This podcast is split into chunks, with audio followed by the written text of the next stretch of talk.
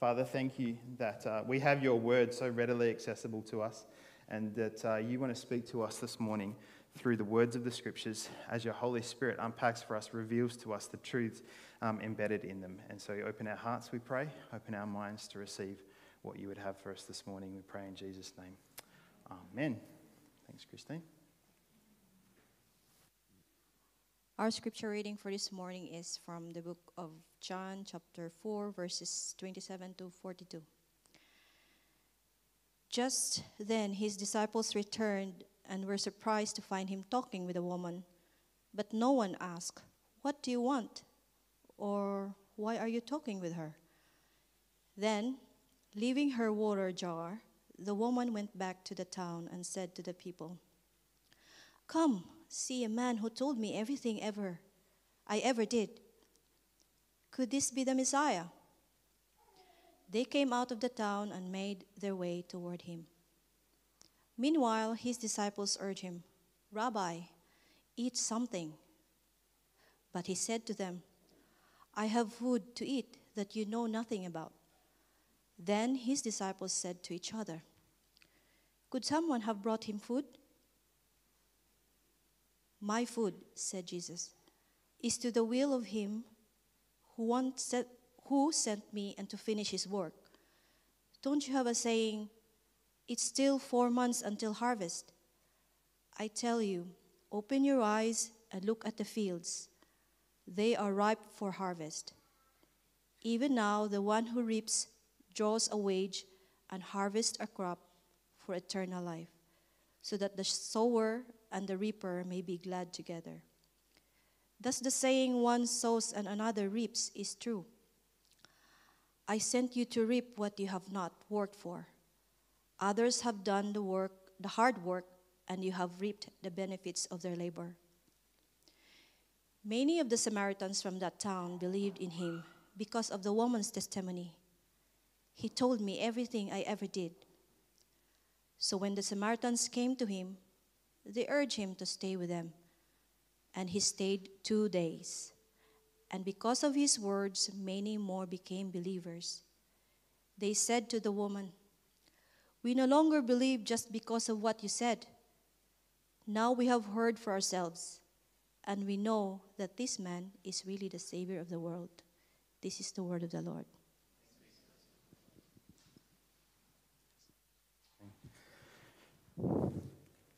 So, we've been in a of just a four part series called uh, Apprentices and looking at what it meant for a disciple of a rabbi back in the first century.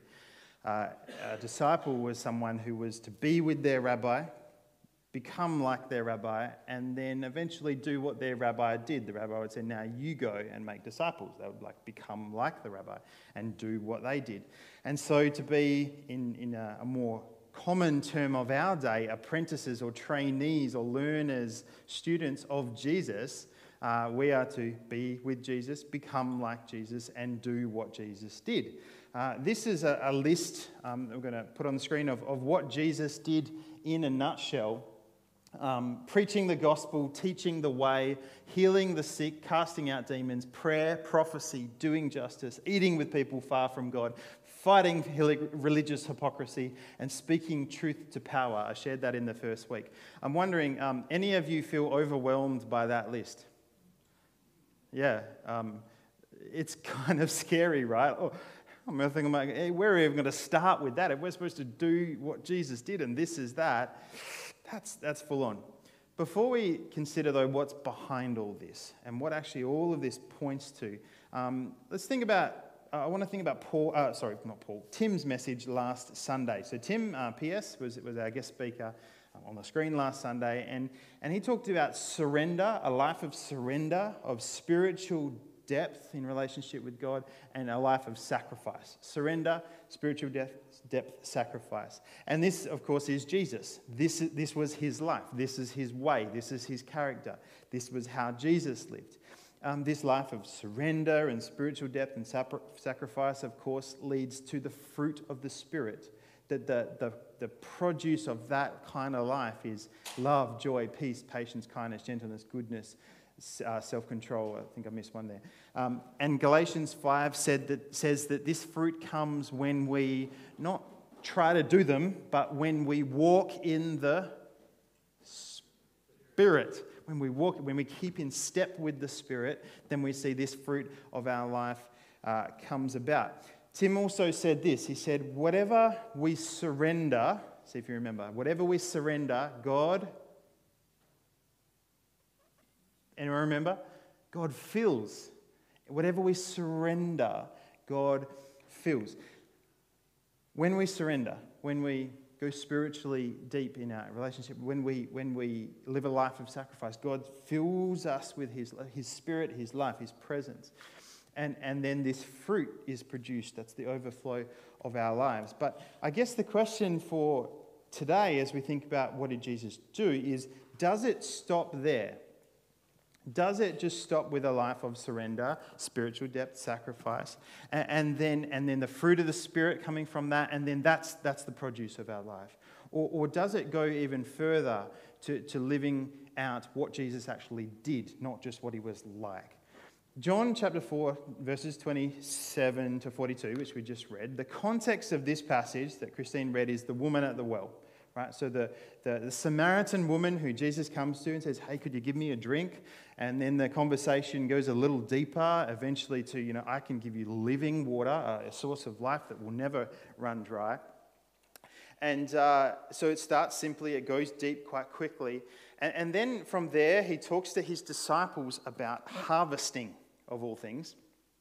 And there's this verse in the middle that says this Even now, the one who reaps, draws a wage and harvests a crop for eternal life, so that the sower and the reaper may be glad together.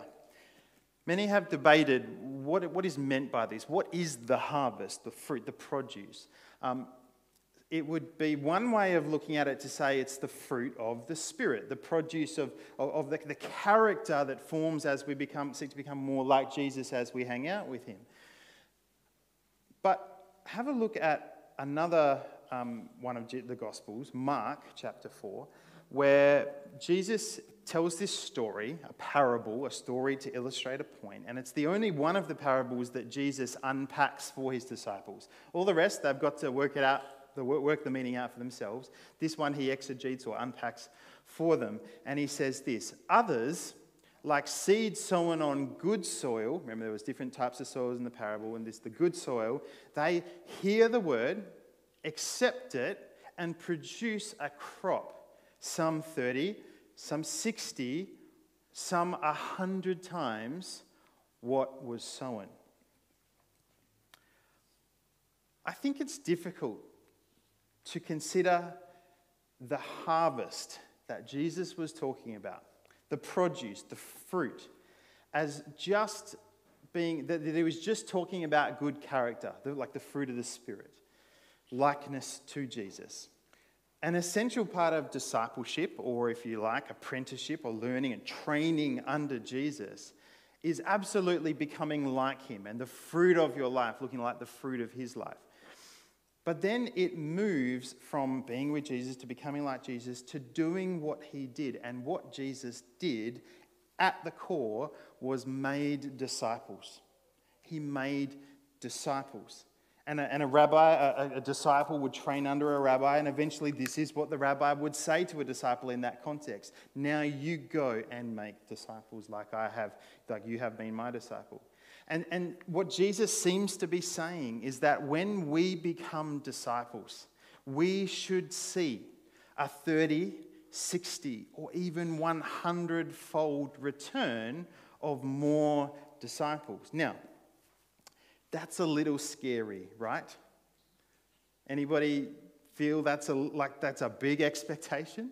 That's quite challenging to, oh my goodness, so I, I gotta, there's going to be like 36, 100 more disciples produced from the fruit of my life because Jesus has saved me. And I can't sometimes even get into my get the kids in the car without having a meltdown, right? And that's just me, let alone the kids having a meltdown. Right? How am I going to somehow uh, people who aren't even in my family and others? How am I going to make disciples and lead them to Jesus? A hundred, a hundredfold, really, God? It can feel like this huge, scary expectation or burden on our shoulders. What I hope this morning we will see, though, is that it can actually be quite exciting, freeing if we look at it from a certain perspective. And it's not only that it's not only going to be life giving to somebody who might hear the gospel and, and come into the family of Jesus through me, but it's going to be life giving to me as well if I see a 30, 60, 100 fold return of disciples come from my life as a disciple. Again, something Tim said last week is that whatever we surrender, God fills. So if we are like buckets, where's my bucket gone? If we are like buckets, um, being Jesus' disciple first is about emptying all of the stuff out of the bucket of our life that's going to get in the way from the Holy Spirit filling us, right? So there's all sorts of stuff we need to let go of and give over to God and, and take away as idols that we worship and all that kind of thing. Um, and so then, as the Holy Spirit pours His life into us, the overflow of that life is the fruit of the Spirit, right? So you've got love, joy, peace, and patience all starts to, to come out as there is overflow. I should have got a bucket with a handle because that's really heavy to, to, to, to hold. Let, let me, let me do it this way, right? But we want to see that overflow in our life of all the fruit of the Spirit. And this can have a tremendous impact on people because if I can get my volunteers now, if others happen to be walking you know, going by me in life and holding out their buckets, and if they're open like good soil, soft soil, hang on a sec, guys, I'm going to get, a, get another big jug. Um, there will be a little bit of spillage this morning. Then they might catch a little bit of it, and that's the life of the Spirit, the life of God flowing out of me as I empty myself and allow God to fill what I surrender, and then they catch a little bit. But let me ask you a question. Thanks, guys. What's happening to a whole lot of Jesus, a whole lot of God's presence as it overflows? Even if these guys are really wanting to soak it in, what's happening to a whole lot of God's Spirit being poured into me? It's, it's kind of chaotic, it's, it's a little bit messy, it's a bit inconsistent as to whether it's being caught by others. You might even say it's being wasted. Now, any metaphor is flawed, of course. And so, um, what I'm not suggesting is that your surrender and your sacrifice and you're going spiritually deep and being filled with it, and, and then that, that overflowing from your life is, is never wasted, of course. But I do think that Jesus has so much more for us than, than just some of the overflow of his spirit into our life than being caught by others as they happen to walk by and happen to have open hands ready to receive. What if, instead of it just being chance and, and a bit of luck and a bit of hopefully it's caught by others, what if instead of being buckets, we were actually conduits? And instead of it just kind of overflowing and some going there and some, maybe some being picked up by others, if one of you could just bring your bucket back over, what if instead all that God pours into me is caught by the person who I'm directing that life to? Because instead of a bucket, I'm a conduit. Nothing is wasted. How would this happen?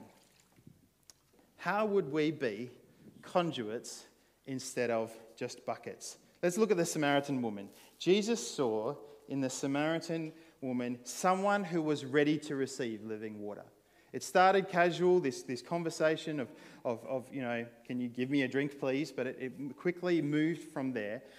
And, and she was not only ready to receive what Jesus had to offer, but ready to take it to her whole town. What I love that verse 42 says, though, is this that, that after the Samaritan she shared her story with, if you know the story, she runs back into the town. She tells people about this man who told me everything, everything that ever happened in my life. Um, and, and then it says this They said to the woman, this is the other Samaritans in her town, they said to the woman, We no longer believe just because of what you said, now we have heard for ourselves. Just catch that. We no longer believe just because of what you told us. We have heard for ourselves, and we know that this man really is the Savior of the world. So, what she did not have to be was this, this fount of living water where she just overflowed, and Jesus was so present in her that, that others caught it. All she had to do was be a conduit and carry it just for a little while this beautiful message of hope and of life that there is one who is an endless supply. And I know Jesus is running out here right now, but no, he never, he, he never runs out. She just had to carry it a little while because what happened then? They got a taste and then they went straight to the source. We no longer believe just because of what you told us. You carried the message for a little while, but now we have seen and tasted and heard for ourselves. Now, she personally, did, did she personally lead 30 or 60 or 100 people to Jesus? Like, like did she pray the sinner's prayer with, with 100 people right there? No. But the, the end result of her being a conduit was at least this 30, 60, or 100 fold return because she was a conduit. So often, when I think about my responsibility and my calling to make disciples, a calling that we all have, I think that's, that's really hard. That's, that's such a huge responsibility. And I have a hard enough time just, you know, surrendering to God you know, what, is, what is the idols and the stuff in my life so that the bucket is empty enough that He might then fill me enough with His Holy Spirit. And uh, let alone that overflowing so that others might catch some of what Jesus is doing in me. But that's because too often I see myself as a bucket, not as a conduit and, and I just, I'm hoping that some of Jesus will sort of spurt out and then, and then I hope for the best.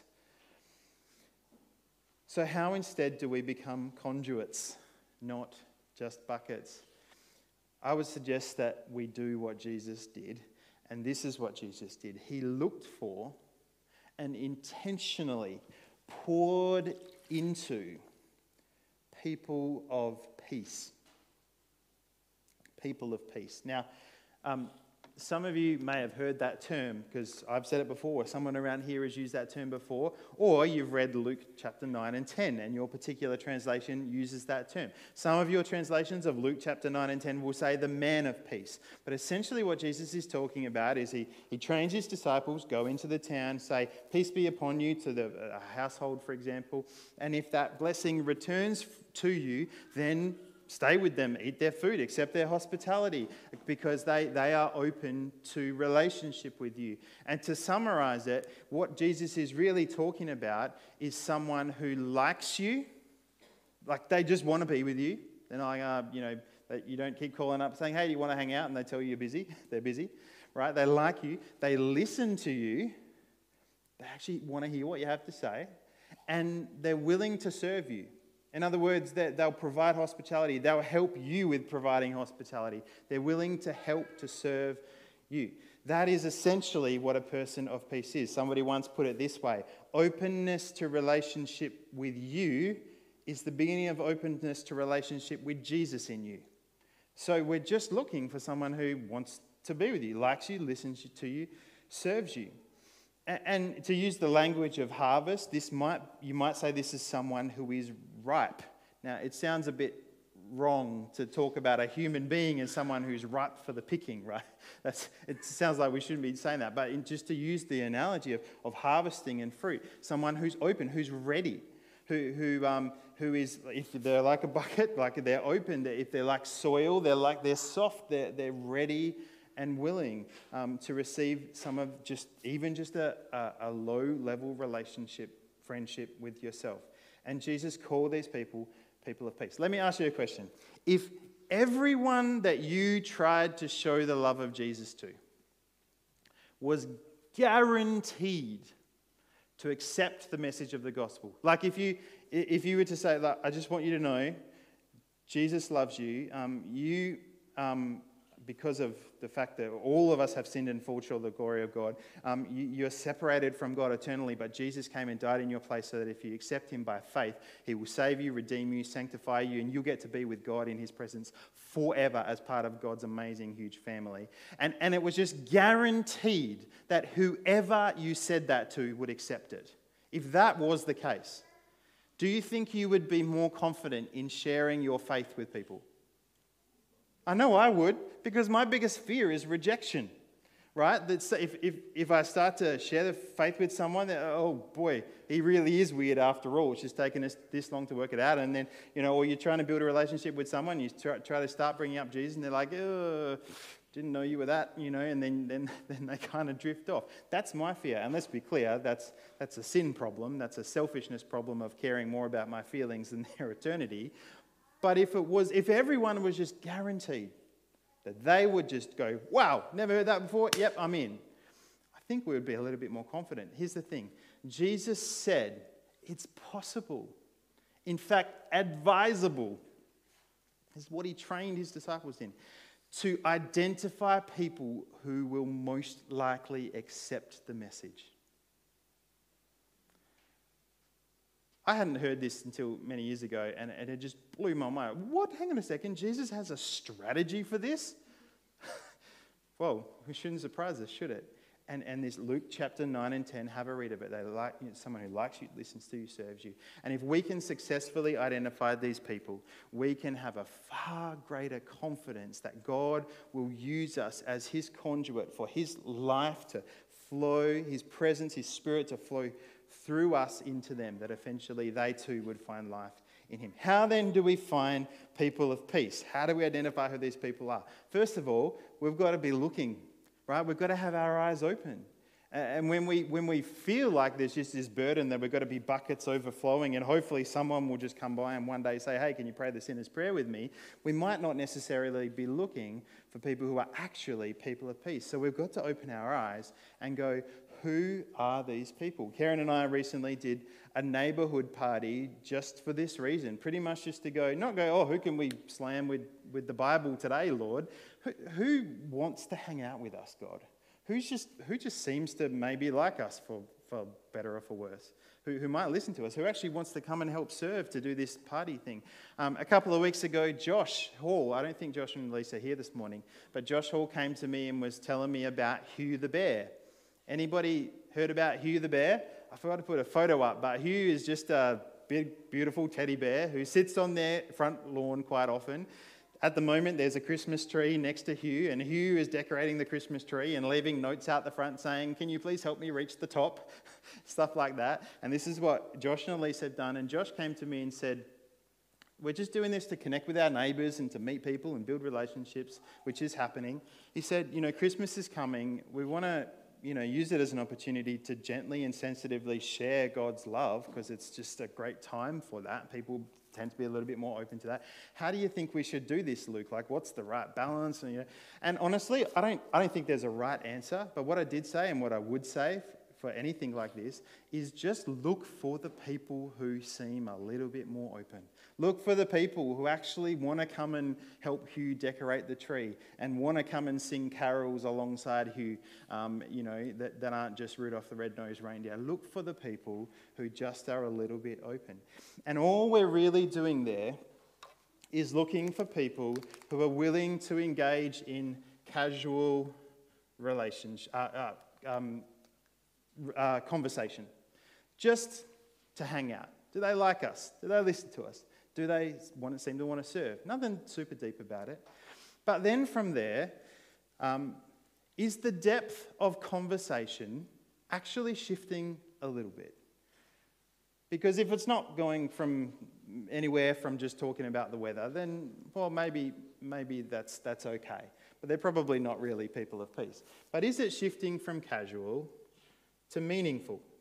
A couple of weeks ago, Yoy was sharing with me, if you don't mind me sharing this, Yoy, uh, uh, Yoy was sharing that some people in his and Anita's life just are, are really in that phase. They're having some good, rich conversations about struggles and about family and about stuff going on in their life. Not talking about Jesus or anything like that yet, but they just seem to be people of peace, to use that terminology, because there's some really meaningful stuff going on. And then last Sunday, this was after a long day of leadership team retreat and then a couple a number of hours on Saturday night. I'm in the office early and Yoy bounds in and he's so excited. What's going on, Yoy? He goes, Last night, these friends of his turned the corner from meaningful to spiritual because they know that Yoy and Anita are Christians. They know that this is, means so much to them. This is them. This is their life. And eventually, these people were those people of peace. And they said, We want to talk about God. And it didn't mean that it didn't need some prodding and some, uh, some pushing at, at times gently, but they turned the corner to spiritual. I remember then a couple, about five or six years ago, when this process, I didn't have this language or not people peace or anything, but uh, this, this was happening quite naturally with somebody who I met. And at first it was casual conversation and it turned meaningful, talking about our families and things going on. And then, you know, he knew as a Christian, you know, hey, I, I, sort of know some stuff about this, but can we talk about it?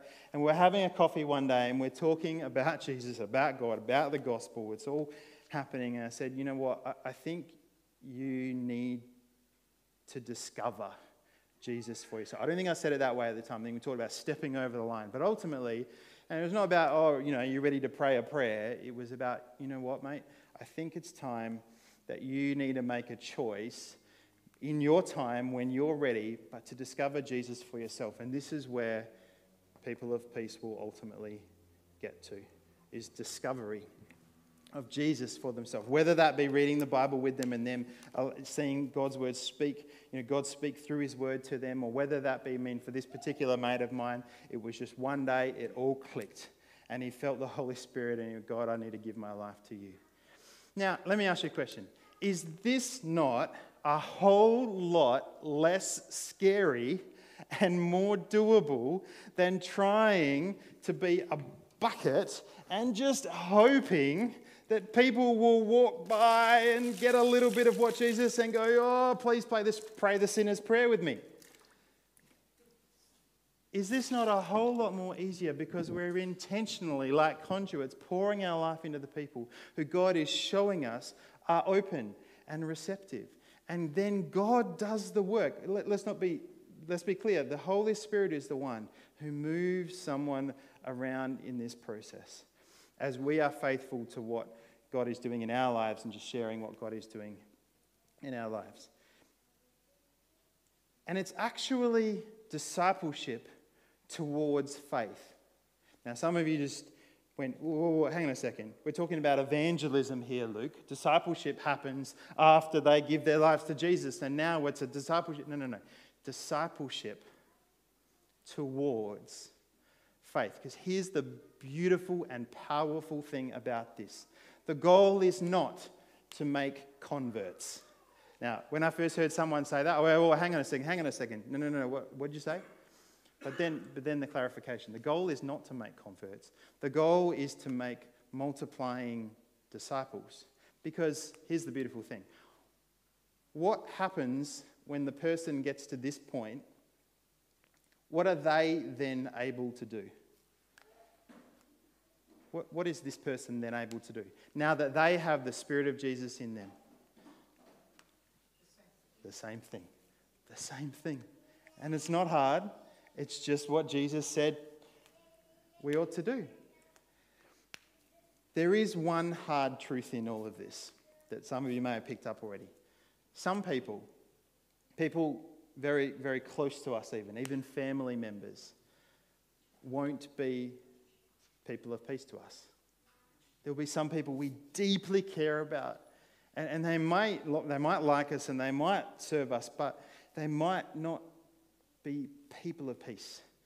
Tim, who preached last week, shared this with our team about an experience of his that he's got this best mate, I can't remember what his name is, and his best mate loves him. He, he will do anything for him, he will serve him till the cows come home. But unfortunately, this mate of his doesn't let Tim ever get a word in because he talks too much. And so he doesn't actually listen to Tim. And so, unfortunately, he's not a people, person of peace to Tim. Does that mean Tim prays for him that he would become? Of course. Does that mean Tim really you know, prays for him and wants to share the gospel? Of course. But he's not a person of peace. On the other hand, Tim was sharing with our team about how his wife had gotten to know this neighbor across the road from them, who Tim described as a fire breathing atheist. However, this fire breathing atheist friend um, was exhibiting all of these qualities that she, she began to really like Tim's wife, like just wanted to hang out and was listening to the stuff she said and, and was, willing to, was willing to do anything for her, bring food, offer hospitality. And so gradually, things started to shift from a casual conversation. You know, oh, I'm happy to get to know you, just don't talk to me about God and church, being hurt too much by that. You know, it's funny how atheists think God is evil. Um, anyway, um, but then it started to shift to meaningful, and then eventually to, hey, maybe I will let you pray for me, and then eventually to, well, maybe we can pray together, and she's discovering Jesus for herself. The reality is, though, that when someone we love and care about deeply is not a person of peace to us, it can be heartbreaking. But here's the good news in this. What does Jesus say? One sows and another reaps. And so this doesn't mean we just keep jumping back to being buckets and saying, oh, I'm not an evangelist, I'll just kind of sit in my patch. No, it means that sometimes the people we love most dearly are only going to be people of peace to somebody else. And we ought to be praying for them that God would open up those opportunities. And we don't know why that is, there's a whole host of reasons. But this is, here's the beauty of all of that. Imagine um, your, where you live, and imagine a map of your own estate or your, your, your, um, your suburb that you live in. What happens if we are just buckets and we've got our little patch of land on our little plot where we live and we're just buckets and we're letting God pour into our lives? What happens? We just get soggy lawns, right? That's about it in our patch of land. But what happens if we truly are conduits of the Holy Spirit? We identify people of peace, maybe neighbors, maybe someone a little bit further down, and we pour the life of Jesus that we are receiving into their life, and we allow the Holy Spirit to do his work. We don't just get soggy lawns anymore. What we end up getting, and this is where we live, we're just there, we begin to get this happen a pipeline of the Holy Spirit doing his thing. And notice I've just drawn a line not from me and from me and from me and then from here and then, you know, that we are trying to convert the whole region or anything like that, but that as these people find life in Jesus and discover Jesus for themselves, then God opens up a person of peace for them. And then that person finds Jesus, and God opens up the door to share the gospel with a person of peace for them. And then we have this pipeline all across our region of people who are sharing the wonderful good news of Jesus. And that, friends, is how we will see the kingdom of God come in this place. That is how we will see the family of God brought to life that is how we will see transformation in our communities, our vision as a church, that we are a pipeline of conduits, seeing people come to God because the Holy Spirit is working in our lives and the Holy Spirit is working in their lives, and we just go, God, bring the two together. And so, my question for you this morning is who in your life do you have casual conversation with, but you sense maybe it can become a little more meaningful? Who do you relate with on a bit of a deeper level already? It's meaningful, but maybe they wouldn't run away if, if conversation towards God and towards Jesus starts to come in. Whatever the stage that you're in, who might the Holy Spirit be showing you is a person of peace, even though you didn't expect it? And I did miss this point earlier that often it's not who we expect. The Samaritan woman was not the obvious choice for Jesus a Samaritan, despised by the Jews, a woman, a sinner. None of them would have picked that this was the person Jesus would see was open to the good news. And yet Jesus knew because he was in tune with the Holy Spirit, this woman is ready. For me and Karen, we, we had this neighborhood party three or four weeks ago, and we're just looking, God, who is it? And we let a box drop that thing right down to the bottom of you know, our area, right? Trying to get as many people as we could there. You know who it ended up turning out to be, who we realized at the end of that really just liked us, listened to us, wanted to serve us? The person next door. Thank you, God. Didn't see that. Thank you, you've shown us now. And so, my commitment to you today is that you know, this isn't something I'll preach about once and then we'll forget about. This is something our team is committed to living out.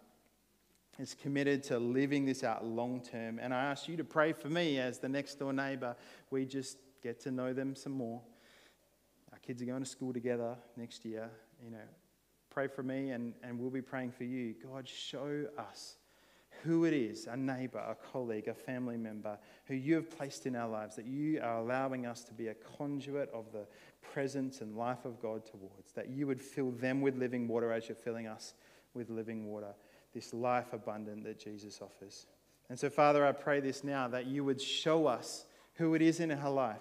Lord, we might not expect to hear a certain name or a certain to, to see a certain family pop into our mind, but it is your Holy Spirit who shows us what, what you are, are doing in our lives and what you are doing in their lives.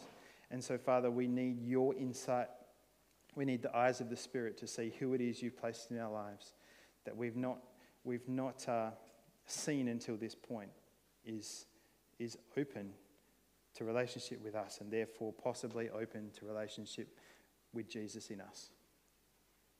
Show us, Lord, as we recognize that you are establishing your kingdom on this earth. We pray, Father, that you would do it through us.